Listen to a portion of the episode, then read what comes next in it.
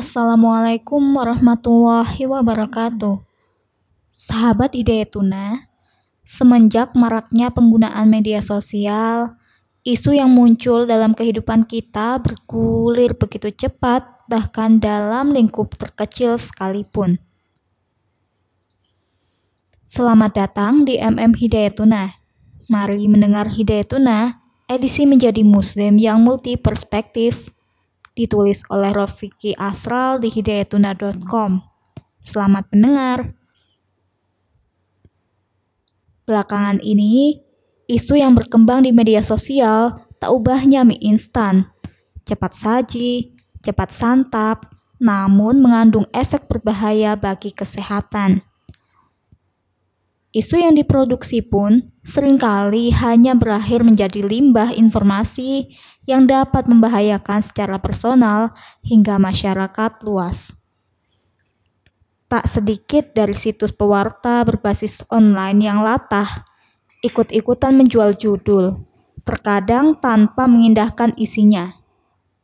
Media-media seperti ini sering kali hanya membuat berita dengan judul yang bombastis atau bahkan membuat judul yang melenceng dari konteks isi berita. Konten-konten tersebut dikonsumsi oleh masyarakat luas yang budaya bacanya rendah. Membaca judulnya saja bisa jadi keributan, kemudian latah memposting di media sosial masing-masing secara serentak dengan beragam komentar. Sesaat kemudian trending. Ketegangan pun kemudian muncul. Begitulah masyarakat kita hari ini. Lebih-lebih kalau menyangkut agama dan berbau politik identitas. Mirisnya lagi, perbedaan pandangan di kalangan umat Islamlah yang sering digoreng di media sosial. Di Indonesia sendiri, hal begini hampir setiap saat terjadi, atau setidaknya dalam momentum-momentum tertentu. Seolah nyaris hanya rehat beberapa hari atau pekan, reda satu ketegangan, tak lama bakal muncul ketegangan yang lain. Hal baiknya, ketegangan ini hanya terjadi di media sosial. Jarang sekali yang sampai mencuat ke kehidupan nyata hingga menimbulkan konflik di masyarakat. Namun demikian, hal ini masih menjadi keprihatinan. Kita melihat bahwa sebagian umat Islam tidak sedikit yang menyikapi perbedaan dengan kurang bijak sehingga menimbulkan egoisme dan klaim kebenaran sepihak Buntutnya adalah perilaku konservatisme beragam seperti intoleransi.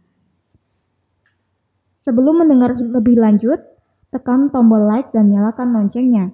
Jangan lupa tinggalkan komentar untuk kritik atau saran dan diskusi. Membangun paradigma multi perspektif.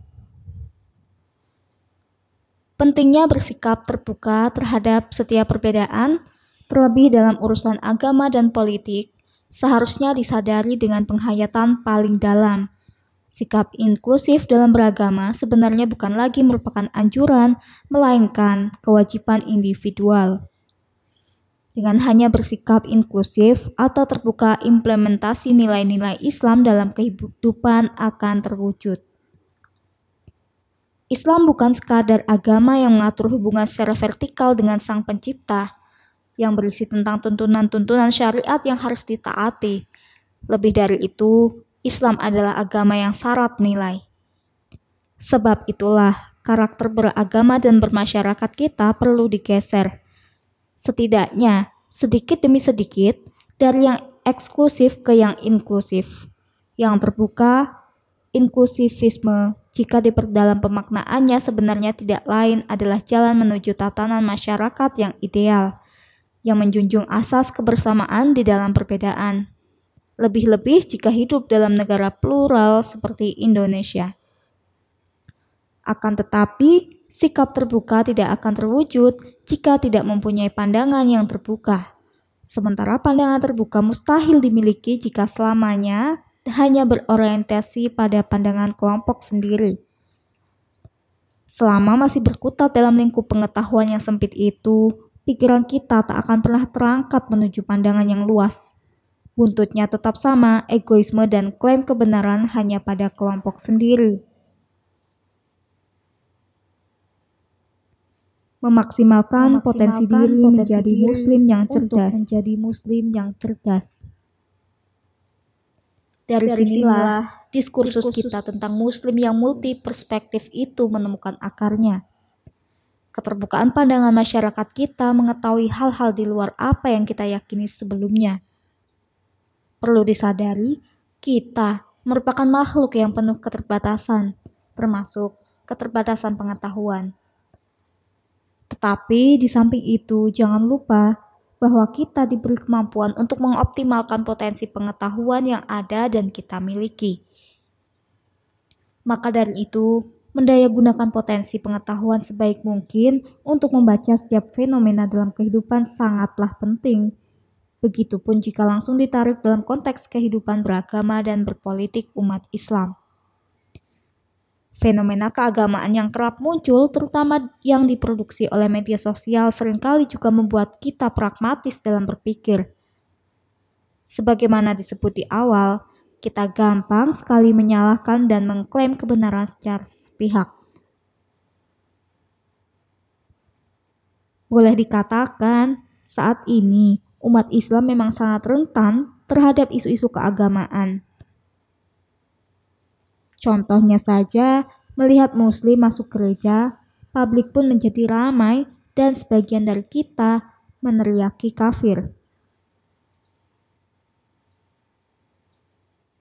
Meski hanya perdebatan kuno, namun mendapat kesempatan baik untuk mencuak ketika yang melakukannya adalah tokoh, terutama tokoh agama yang tidak disenangi oleh kelompok yang pandangannya sempit.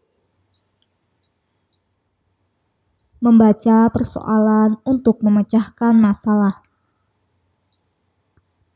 Perlu kita sadari bahwa Islam itu sendiri kaya sudut pandang. Membaca persoalan dalam internal agama pun bisa dilihat menggunakan berbagai macam kacamata pengetahuan, apalagi untuk membaca persoalan di luar itu. Membaca persoalan di luar agama menggunakan kacamata agama bisa dibenarkan, namun itu terlampau sempit. Sekali lagi, kemungkinan besar hanya akan memperoleh moral judgment. Gampang menyalahkan dan memberi klaim kebenaran sepihak. Maka dari itu, membangun paradigma atau sudut pandang yang multi perspektif itu sangat penting. Multi perspektif mengisyaratkan sudut pandang yang kita bangun dalam melihat setiap persoalan harus kompleks, tidak sekadar mengandalkan satu dua sudut pandang pengetahuan. Dengan begitu, kita akan menjadi muslim yang kayak sudut pandang yang membaca setiap fenomena dengan bijak melalui kemampuan daya pikir yang optimal. Kemampuan mengoptimalkan nalar inilah yang akan membawa pada sikap seperti toleransi, moderasi beragama, kepekaan sosial yang tinggi, dan sikap-sikap lain. Sikap yang mencerminkan implementasi nilai-nilai Islam. Sederhananya, Hasil dari cara pandang yang multi perspektif itu adalah perilaku beragama dan bermasyarakat yang luas, tidak kaku, namun kritis membaca keadaan. Terima kasih masih setia mendengar Hidayatuna sampai selesai. Sampai jumpa di edisi Mari mendengar Hidayatuna lainnya. Wassalamualaikum warahmatullahi wabarakatuh.